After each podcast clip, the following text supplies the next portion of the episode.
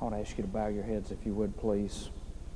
I'm going to ask some of our staff to come to the front. And um, I want to give you an opportunity this morning, if you don't know Christ as your personal Lord and Savior, before we go any further, for you to come to Christ in salvation. Typically, we wait to the end of a service to have an invitation, but who knows that we have to the end of the service to make a decision. And I've just felt impressed this morning that there may be somebody here, a man or woman, a young person, boy or girl. God's been speaking to your heart. There's a void and there's a vacuum inside of you. There's a sense of emptiness, a sense of frustration, there's fear, there's guilt, there are a thousand emotions. And you don't know where to turn and you don't know what to do. And I want to give you an opportunity this morning to find the greatest solution that you'll ever find, the greatest hope that you'll ever find in the love of God. You are not here by accident this morning. We're not doing this at this time by accident this morning. We didn't plan to do it, but we're doing it. Because somebody in this room this morning needs to trust Christ as their personal Lord and Savior, or you need to settle it. You're not sure where you stand with Christ. You're not sure what would happen to you if you died today. All have sinned and come short of the glory of God. There's none righteous, no, not one. You cannot work your way to heaven. You cannot be good enough to get there. You have to come on the mercy and the grace of God. With heads bowed and eyes closed, and people all over this room praying. I'm going to ask you if you need to trust Christ this morning. Would you just get up from where you are and come down to the front, find one of these men? We're not going to embarrass you. We're not going to try to single you out. We're not trying to make a spectacle of you. What we care about is where you stand in your relationship with Christ.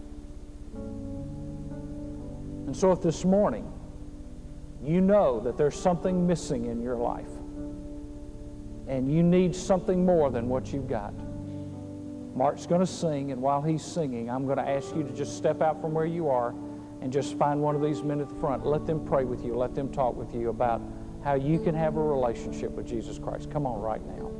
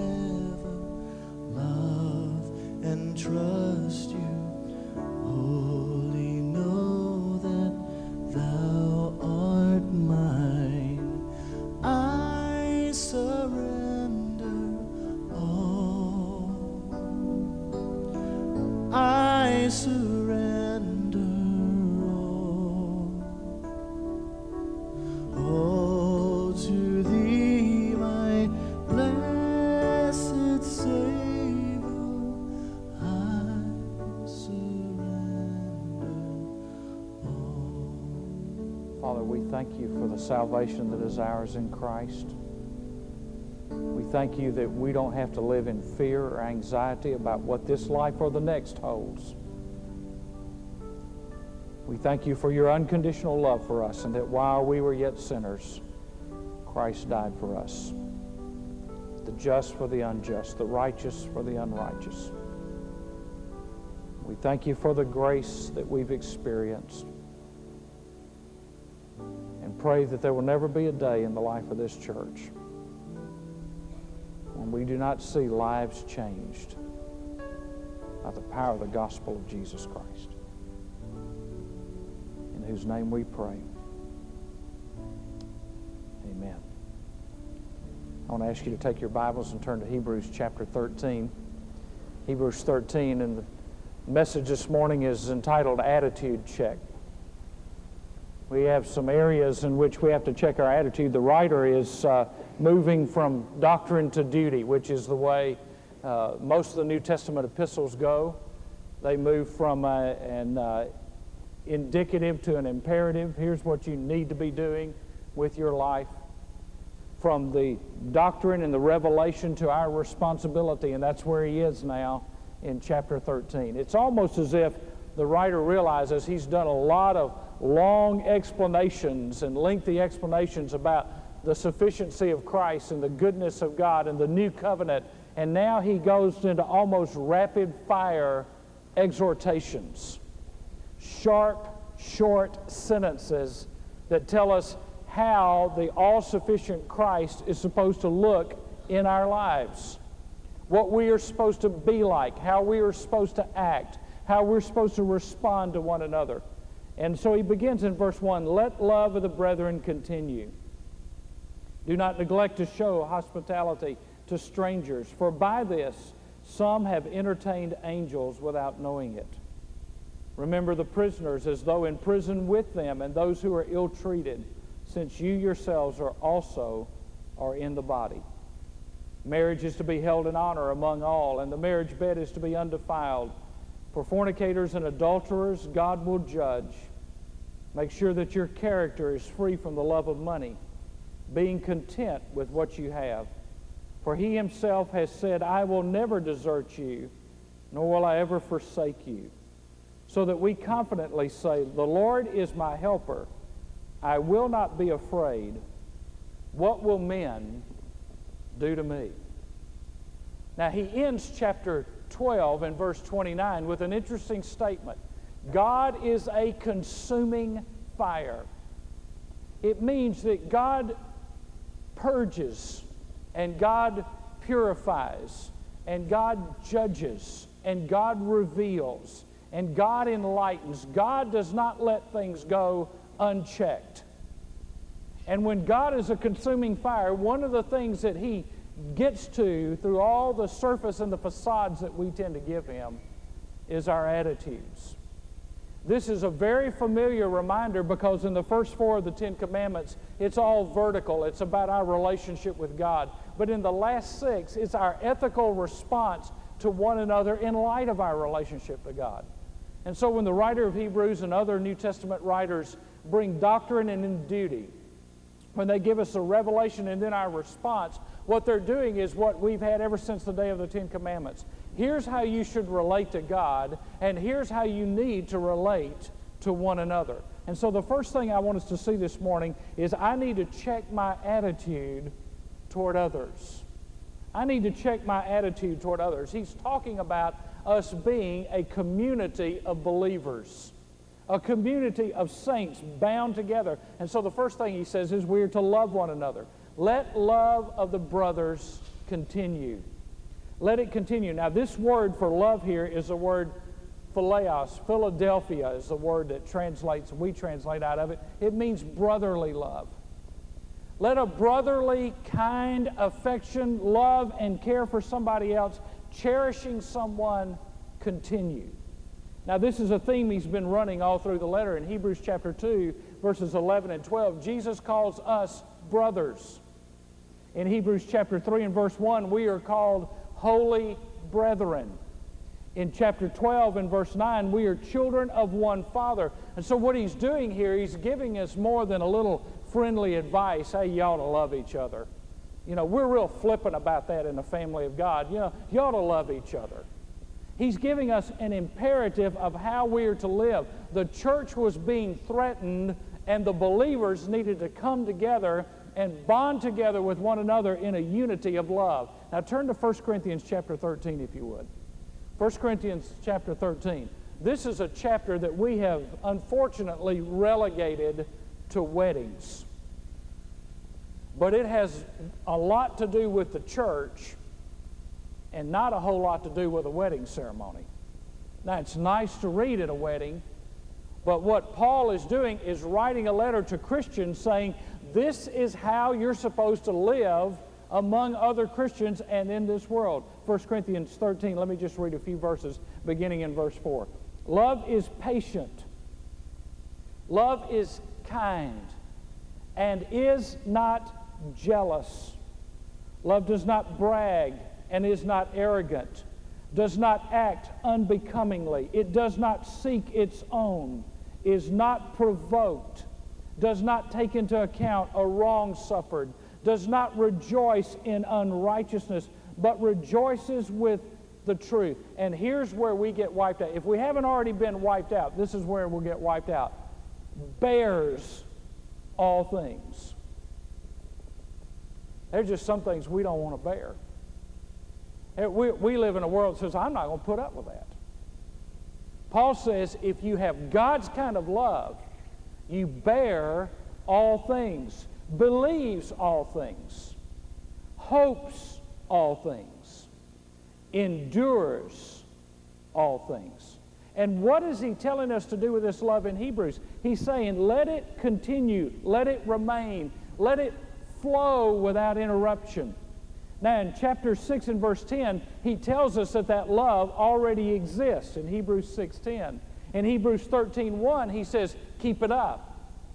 Keep doing what you're doing. Folks, listen. The day a church stops loving is a day it stops being a church. Now, there ought to have been an amen there. The day a church stops loving, when we get bitter or angry or upset with one another and we can't love one another, I want to tell you something. We quit being like Christians and we quit being the church. And it doesn't matter what's happened to us, it's not provoked, it's not angry, it's not jealous, it does not act unbecomingly. And there are times when all of us get a little bent out of shape and we don't want to act that way. We don't want to do what God says, but God says if you're going to be a church, love one another. Believe the best about one another. I tell you, there are Christians that I have met that they will always believe the worst and never believe the best. We have bought the lie of the enemy that a person is guilty until proven innocent. And all it takes is one wacko to ruin another Christian's testimony. That's all it takes. And the church better get back to what we were told to do in the days of the New Testament. You beloved, you believe, you encourage, you exhort, you build up, and let's quit tearing down. Because that's not like Jesus. Second thing he says is be hospitable. Now, he's not just talking there to the ushers and greeters, although he is talking to the ushers and greeters. But he's saying, be hospitable to who? To strangers. Now, if you will mark in your Bible or on your notes somewhere, the same word that is translated in be hospitable is the same word as the word love. It's brotherly love.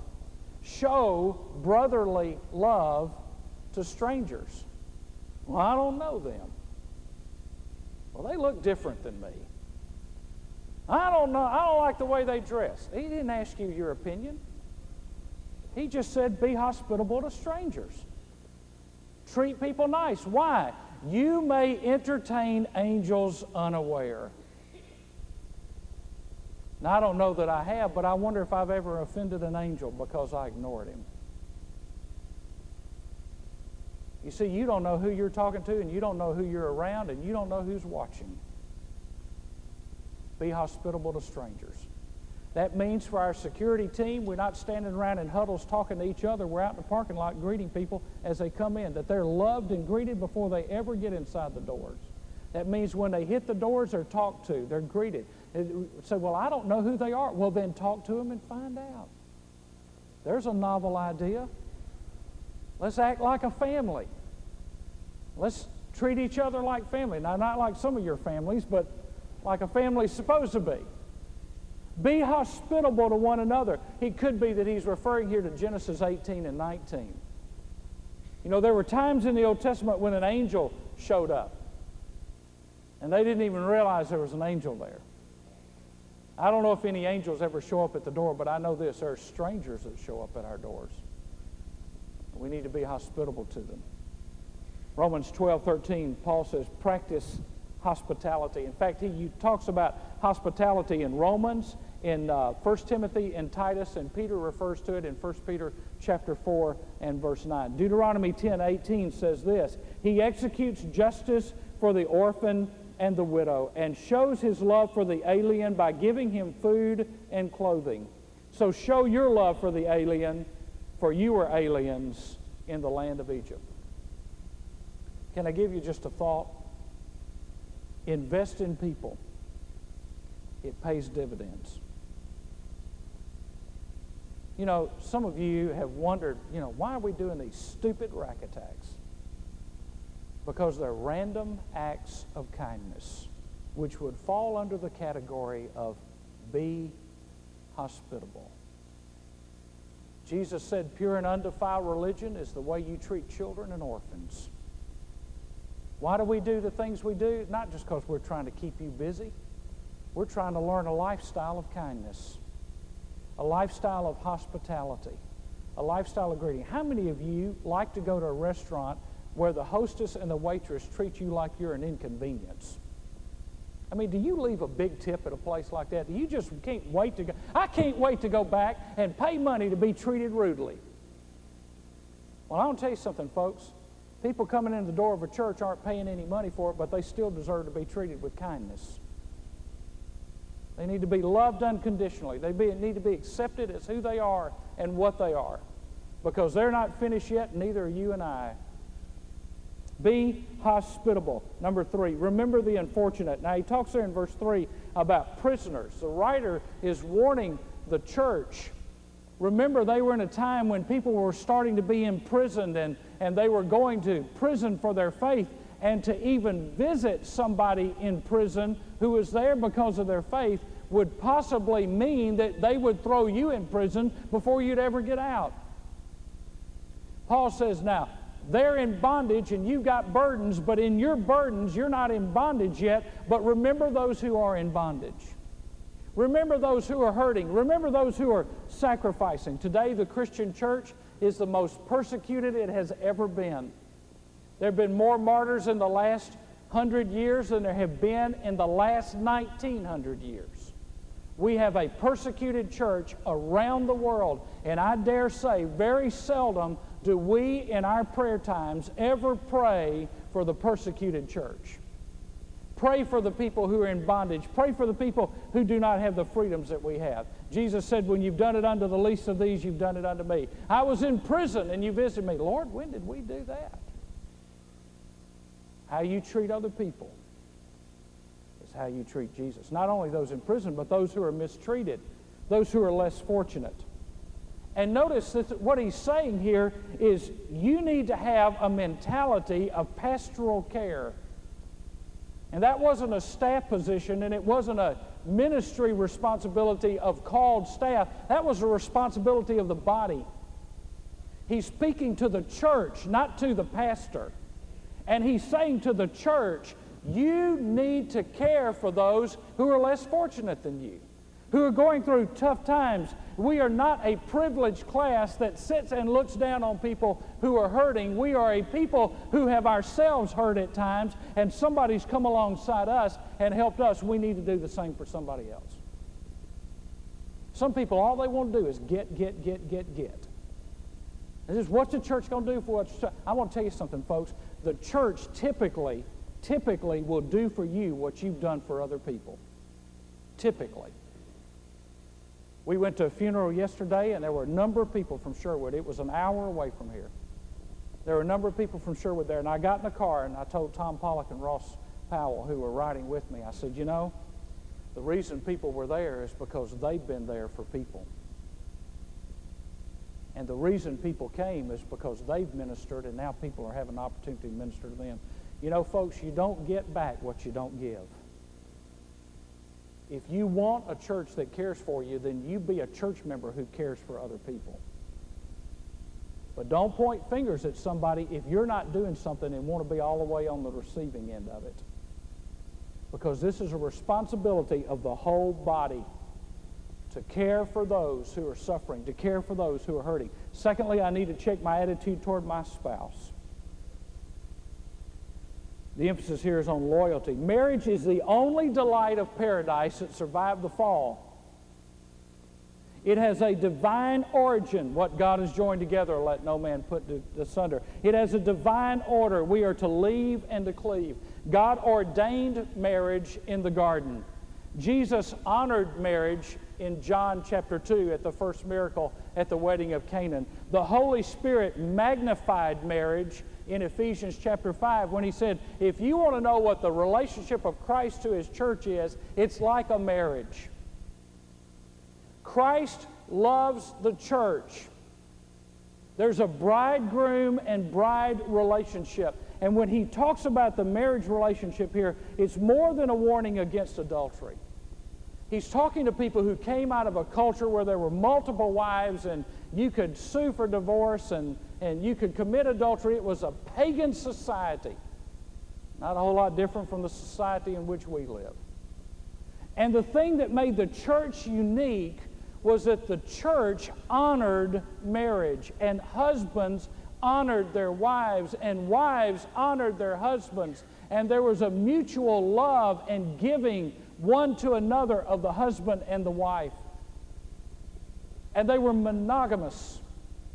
And they believed what God said in His Word that sex belonged in the confines of marriage, not with whoever you wanted to do it with at the time. I watched a special this week on television about hookups where girls in college will sleep with somebody and they don't even expect a phone call the next day. It's just something you do. And they asked one girl, Well, how do you deal with this? Well, you got to get pretty loaded. How sad that we live in a society that is so watered down, something as sacred as marriage and sex and said it's just something you do in the back seat of a car, in a dorm room, in a cheap motel, with anybody, anywhere, anytime. God says, don't do that. The church is not to be guilty of the sins that the world is guilty of. They don't know any better. We do. We know better. We know how we're supposed to act. David sinned and committed adultery and he committed murder. And when Nathan confronted him, he said to him, Because by this deed you have given great occasion to the enemies of God to blaspheme. I'll tell you something, folks. Every time a church member walks out on their husband or wife, every time a church member sleeps with another person, you bring cause to the name of Christ to be blasphemed. It brings down the blood of Jesus into the mud and muck of our sorry sinfulness. And I will not back down just because it makes some of you uncomfortable that you think you can go anywhere, do anything, live any way, and come to church and sing songs and think it's okay. It's not okay. God's Word says it's not okay and uncontested divorce and irreconcilable differences and cheap divorces and homosexual marriages, all under the Word of God, say that is wrong. And we don't want to work it out because we want our way. Some of you had parents that stayed together even when it was tough for them to stay together. You know why? Because they believed what they said at an altar. If you're not going to live by what you said at an altar of a church in front of God, in front of witnesses, then don't get married in a church. Go to the justice of peace.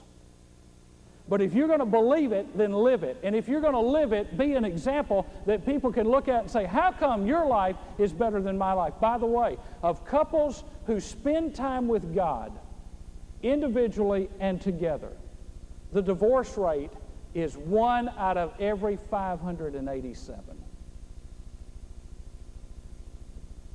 Why is the divorce rate in the church one out of two, just like it is in the world? I tell you why. Because people in the church aren't spending time with God. So, well, I can't love my wife. Then you get on your knees and you ask God to give you a love for her. And you ask him to help you love her the way He loves you, unconditionally. Say, well, she's done things. I don't care what she's done. Well, he's done. I don't care. I'm just telling you what the Word says. If you don't believe that, then you believe that the foundations are already destroyed and it doesn't matter how we live. Love your spouse.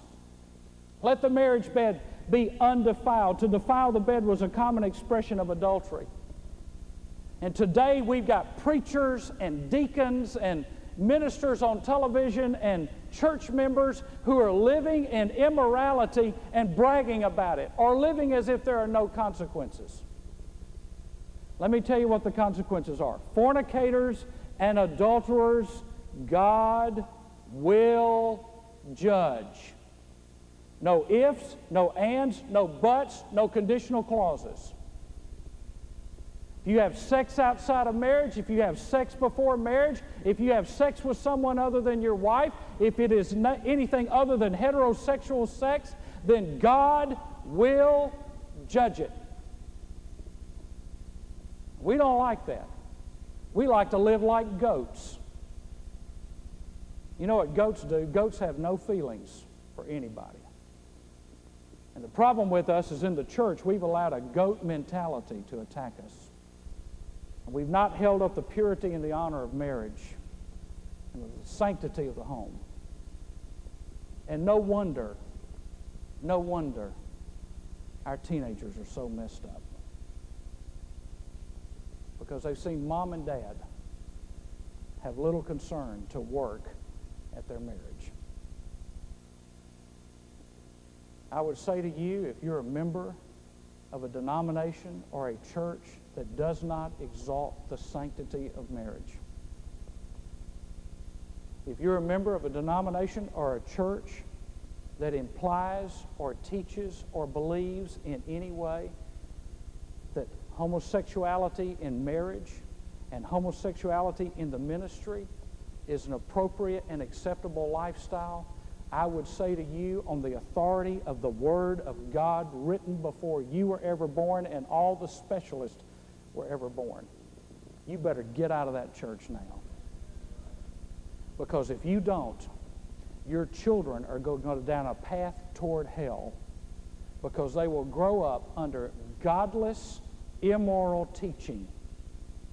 And they will not hear the Word of God and they will not know the truth. And what your children and your grandchildren become will be repulsive to you. If a pastor doesn't believe what the Word of God says about the moral issues of this day, then that man is not a man of God. I don't care how many robes he wears. I don't care how many stoles he wears. I don't care how many times he can cross his heart and hope to die. That man will not stand before God as a clean vessel acceptable to God because he has dishonored the Word of God. Thirdly, I need to check my attitude toward my possessions. Verse 5 Make sure that your character is free from the love of money, being content with what you have, for he himself has said, I will never desert you, nor will I ever forsake you. Question number one Do my possessions control me, or do I control my possessions? Do my possessions control me, or do I control my possessions? I hear people say, well, if I had more money, I'd do more for God. No, you wouldn't. You're doing for God exactly what you want to do for God. Well, if I had more of this, and when I get out of debt, I'll start obeying God, and, and, and when I make more money, I'll start to. No. Because you see, it's not about your money, it's about your heart. And see, when we say, I can't obey God with my possessions, what we're saying is, I trust myself more than I do God. I trust my ability to take control of my life more than I trust God's ability to take control of my life and take possession of my life. 1 Timothy 6 9. But those who want to get rich fall into temptation and a snare and many foolish and harmful desires, which plunge men into ruin and destruction. For the love of money is a root of all sorts of evil, and some by longing for it have wandered away from the faith and pierce themselves with many griefs. Money can make you comfortable, but I want to tell you something, it won't make you happy. It won't make you happy. Money hasn't made me any happier now than it made me when I was making $100 a week. And 20% of that going out of taxes. Raises are not going to make you happy. Profit sharing is not going to make you happy. It may soothe you for a moment, but it ain't going to help you sleep. How do I view my possessions? He says the love of money is a snare in verse 9. He says it's the root of many problems in verse 10. It's a thorn that can cut you and hurt you in verse 10. Now, I got to tell you one of the rumors that's going out, around us. This is, you know, I can't make up the stuff I know. One of the rumors going around about us right now is that we require our members to turn in their 1040 form so we can check it against their giving record and see if they're actually tithing. That's truth. That's what's, that's what's being said. One of them is we have a $2,500 initiation fee. no, that's Stone Bridge, not Sherwood. One of them is if you can't afford to give, then you put it on your credit card.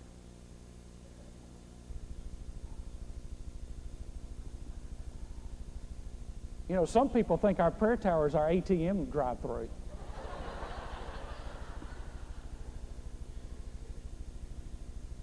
you know what that is, folks? Let me just divert here for a second. That's people that don't love God got too much time on their hands.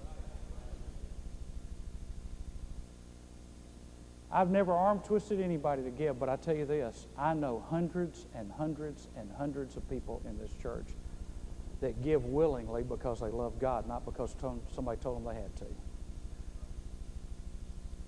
And I know testimony after testimony of people that have learned the joy of giving and learning that it's more blessed to give than receive, and that God loves a cheerful giver. He will accept it from a grouch.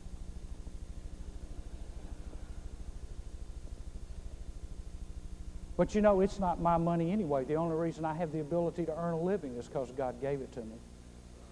He could change one cell in my brain right now, and I would never be able to make a living again.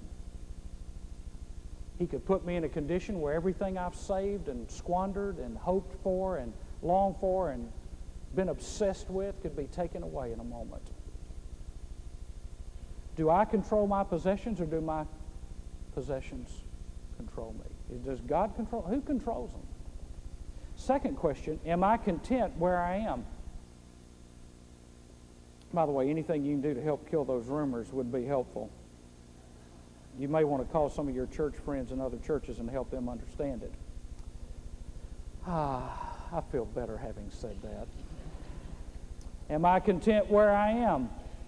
The writer's not implying we shouldn't try to better ourselves. The negative is don't covet.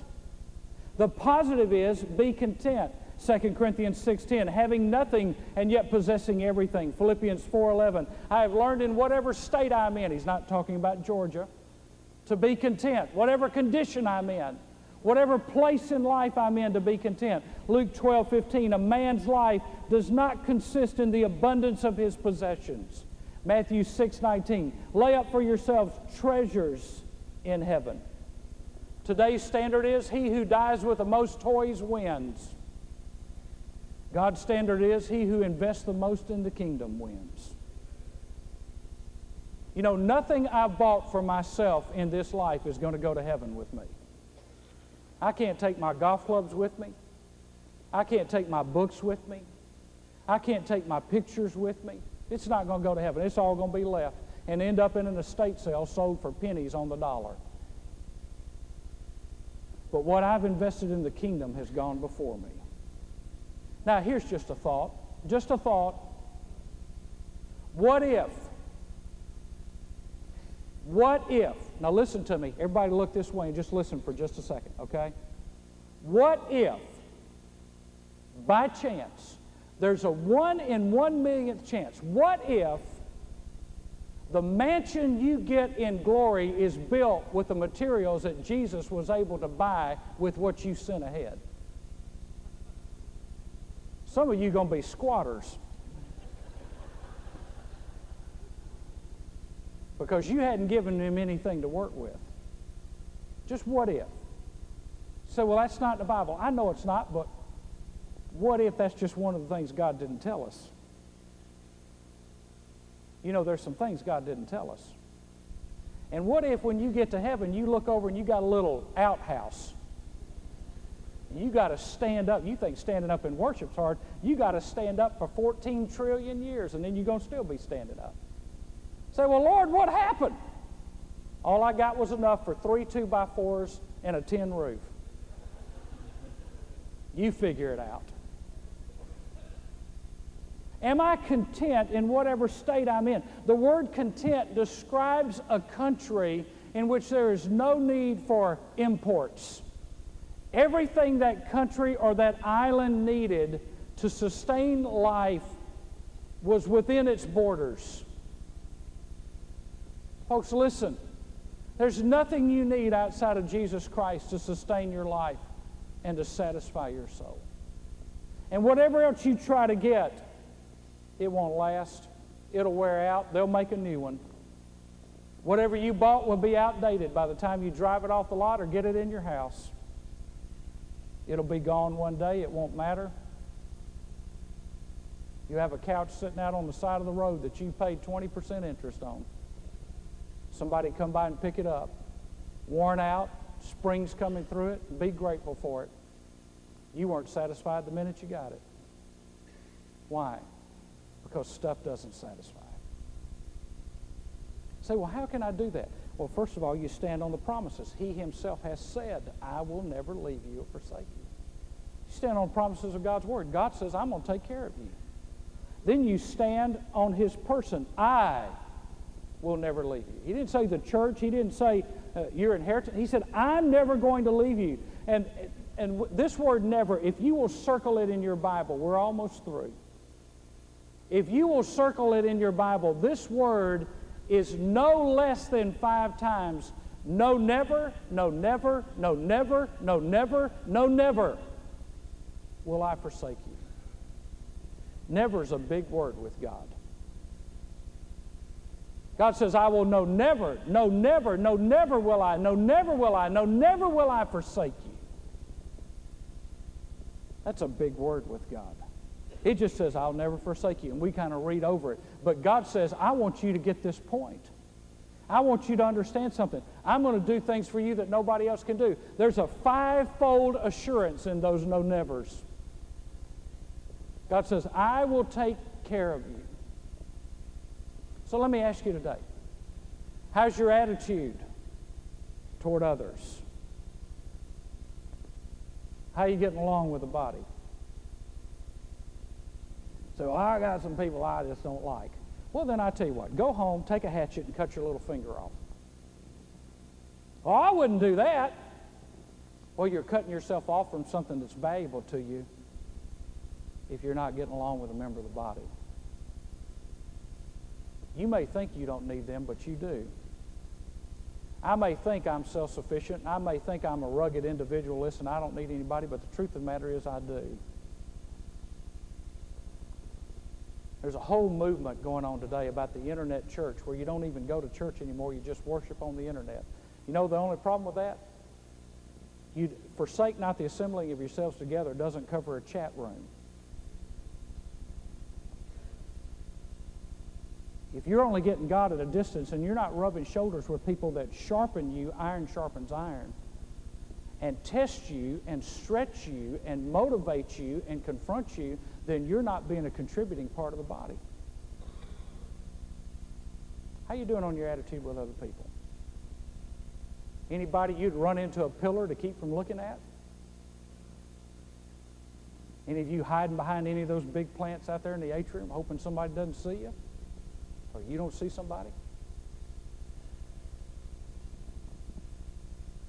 Be hospitable. You know, it never hurts to be nice, folks. You don't even have to be saved to be nice. But saved people ought to be nice.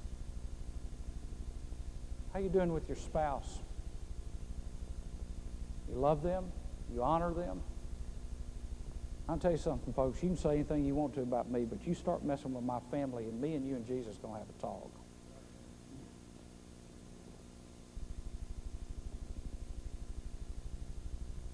How you doing with your possessions? That's mine. I got my check. Got a refund coming. You know what I told God when we started building on the vision? I said, Lord, anything extra I get, that's yours. I didn't know there was a refund coming. I know where the refund's going. It's going to Sherwood Baptist Church. All $400 of it.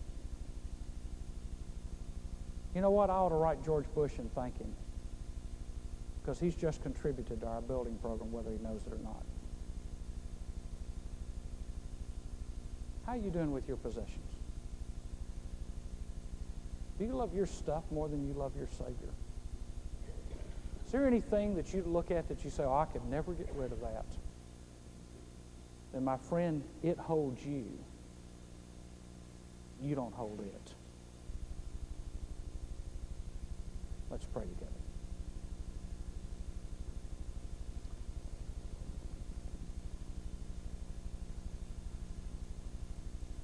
We're not going to give an invitation this morning. Not at this point in the service. But I simply want you to spend a few moments alone with God before we take our offering. And I want you to ask yourself some questions. How's my attitude? When I was in youth ministry, we used to be in rooms sometimes and somebody would stand up and say, attitude check. And everybody would say, praise the Lord. Well, I've been in some churches where you said attitude check, the, the room would have been poisoned.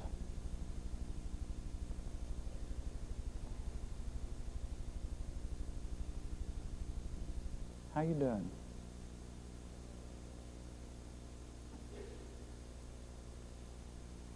How's it going with you and God?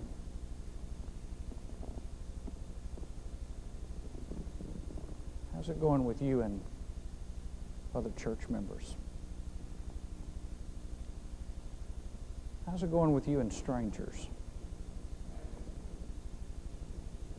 Some of you about to start school. There are going to be some new kids at your school. You can either ignore them or you can treat them like Jesus would treat them and include them and welcome them. How you doing with your spouse?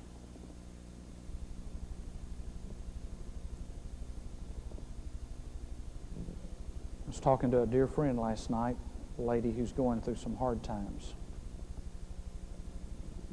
And this is what she said to me. She's now a widow. And she said, if I'd only known how short the time was, there are more things I would have said.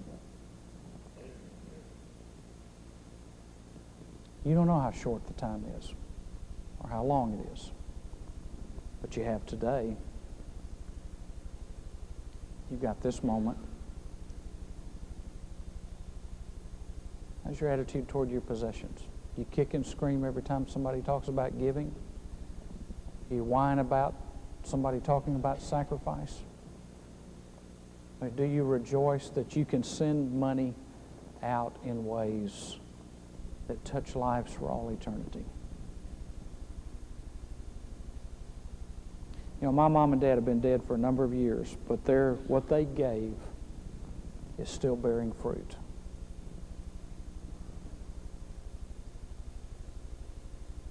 And it will until Jesus comes. So, how are we doing this morning? Just in your own life in every one of those areas, grade yourself from 1 to 10. 1 being, I'm not doing good at all, and 10 being, I'm really doing good in this area. What needs to be different? What needs to change? Today's the day. You don't have to walk an aisle to do it this morning. You can just do it in your own heart and then show it in your actions over the days ahead.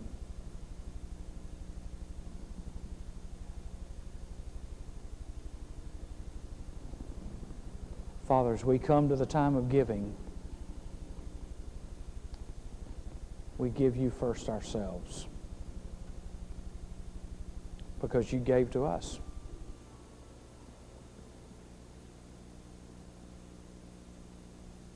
And Lord, we don't want to be ungrateful. We want to lay up our treasures in heaven.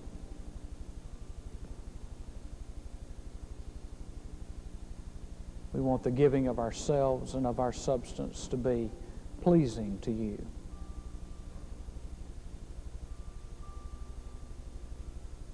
And so, Lord, just like every other day, we have to die to ourselves because we're a living sacrifice and we tend to want to get off the altar.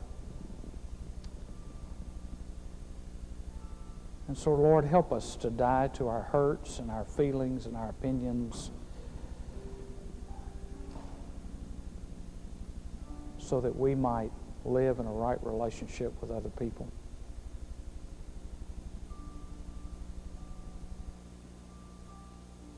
Help us, Father, to honor others more than we honor ourselves. That we love and we give and we care not for what we'll get out of it, but because we enjoy doing it.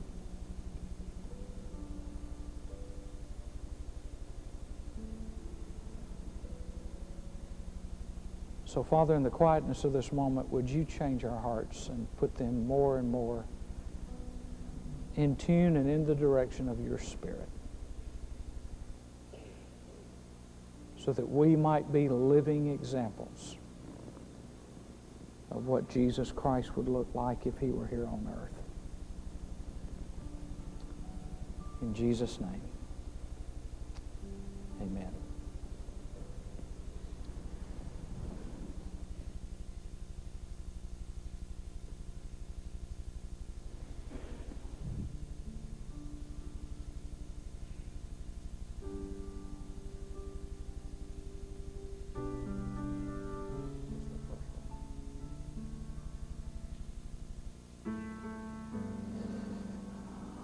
Our men are taking the offering, let me uh, ask you to get your worship folder out and just mention a couple of things to you, if I could, please.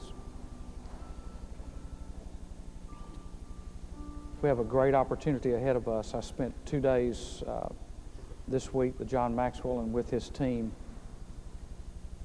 John Maxwell probably understands more about people working together as a team uh, than anybody I've ever met.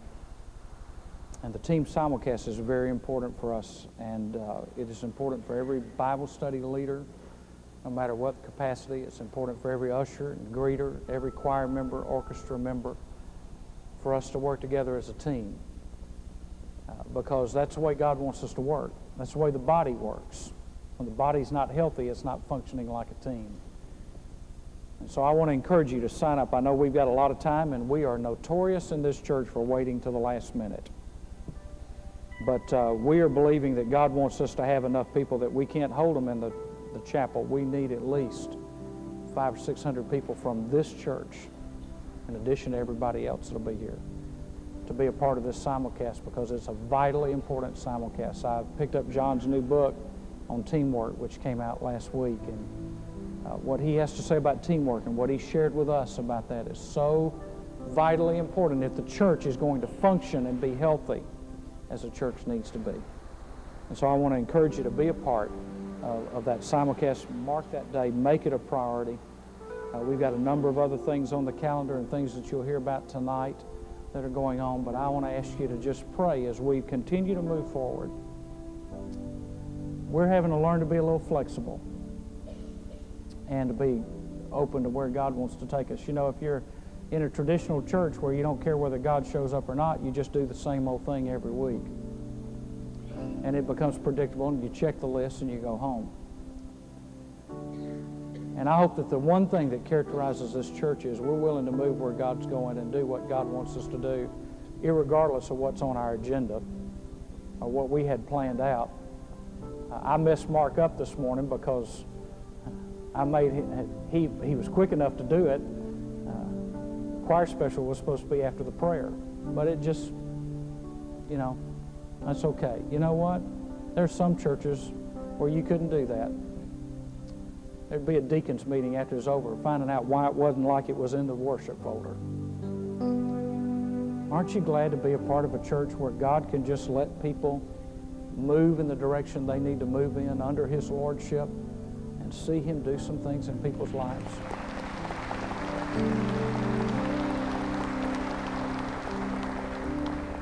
If you're our guest today, I hope we've been hospitable. I hope you've had your hand shaken. I hope someone has spoken to you. If we have not, please give us another chance. Some of us needed to hear today, so we'll do better the next time. But let us make it very clear to you we care about you, we care about what's going on in your life, what's going on in your family. And this staff and this membership stands ready to help you in any way we can so that you can get in connection with God and find in Him the grace and the salvation of Jesus Christ and His hope beyond the circumstances of our life. Let's stand together. We're going to do something we hadn't done in a while. Let's join hands across the aisle and sing Amazing Grace before we leave.